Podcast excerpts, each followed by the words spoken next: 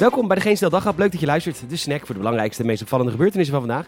Natuurlijk met een knipoog met vandaag. Gasprijs voelt als oplichting. We zeiden het al, Groningen is weer de lul.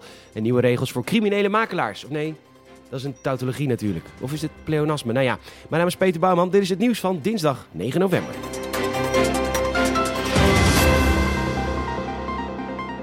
Het is schrikken voor veel mensen, die hoge gasrekening. Zo ook voor Marcella en Toon Habraken, die in de bijstand zitten en hun nieuwe maandbedrag te zien kregen. Van 137 euro naar 332 euro per maand.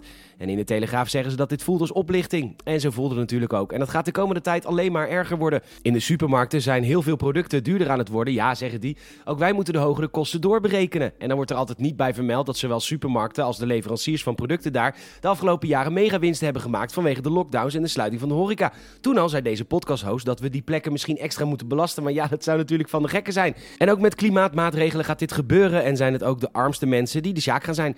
Die top 1% heeft vorig jaar namelijk een heerlijk rendement gezien op aandelen Ahold. En die kunnen wel een zonnepaneeltje betalen. Sterkte Marcella en Toon. En over Toon gesproken, koop zo'n Toon van Eneco. Kun je overal grip houden op je energieverbruik. Kost maar 275 euro. 20% minder dan je gasrekening. Enige tijd geleden berichten we over het Groningse gas. Toen zei minister Blok: Nee, ondanks die tekorten gaan we echt niet meer gas uit Groningen halen. En toen zeiden wij al: Ja, maar het zit nu al in die kopjes in Den Haag en dat krijg je er niet meer uit. En wat denk je? Jep, de optie is weer op tafel. Lulsmoes van de dag is dat de nieuwe stikstofinstallatie niet op tijd af is. Steffi Blok, de reden maakt niet uit. Je hebt letterlijk gezegd het niet te gaan doen. Waarom zeg je dan dat je het nu wel gaat doen? Weer een masterclass in hoe voed je populisme. Hartverscheurende beelden bij de Telegraaf van een jongetje in tranen. Het Nederlandse jongetje woont in Noorwegen en daar is de koning nu ook. En de koning zag het jongetje niet staan. Nou, tranen met tuiten. En daar kan dat jongetje natuurlijk niks aan doen. En dat is vooral de schuld van zijn ouders. Hele gezin naar Noorwegen verhuisd. Waarschijnlijk omdat papa bij Shell werkt. En echt zo'n typisch Hollands klant is koning gezin. Met god, wat is onze kleine Pip toch slim, hè? En toch zijn we blij dat hij geen klas hoeft over te slaan. Terwijl hij dat wel zou kunnen, hoor. Maar we vinden het ook belangrijk dat hij met kinderen met een gemiddeld IQ blijft omgaan. hey, Pip, de koning komt naar Noorwegen. En er zijn echt niet zo heel veel Nederlanders in Noorwegen. Dus die komt jou echt wel een handje geven. Nou, nee, ouders van Pip, dat is dus niet zo. Het is de fucking koning. En die heeft hier helemaal geen tijd voor of zin in. Het is fucking Sinterklaas niet dat er voor een lousy salaris van nog geen 85.000 euro per maand een beetje handjes gaat zitten geven aan kinderen. Roep de koninklijke beul voor de ouders van Pip!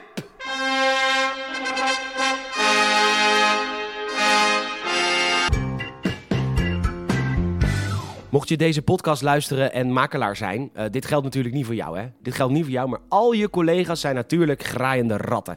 Zeker in de huidige markt. Ze sluiten deeltjes met andere, bijvoorbeeld verkoopmakelaars die ze goed kennen. Ze kennen natuurlijk Prins Bernhard persoonlijk en een paar van zijn vriendjes vast ook wel.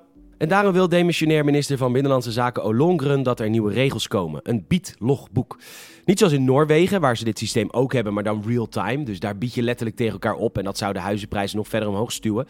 Maar je kan straks achteraf wel te zien krijgen tegen wie je allemaal gewonnen hebt in de bietoorlog. En deze transparantie, goor woord voor makelaars, is nuttig. Want zo kun je straks zien dat jij het meest had geboden en dat er onder jou de naam Prins B pronkt, die minder had geboden, maar wel heeft gewonnen. Maar ja, die kent de makelaar en ik kan wel een kaartje regelen voor Zandvoort. En joh, help mij en ik regel wel een studentenkamer voor je dochter voor slechts 1200 euro per maand in de stad van Hoop.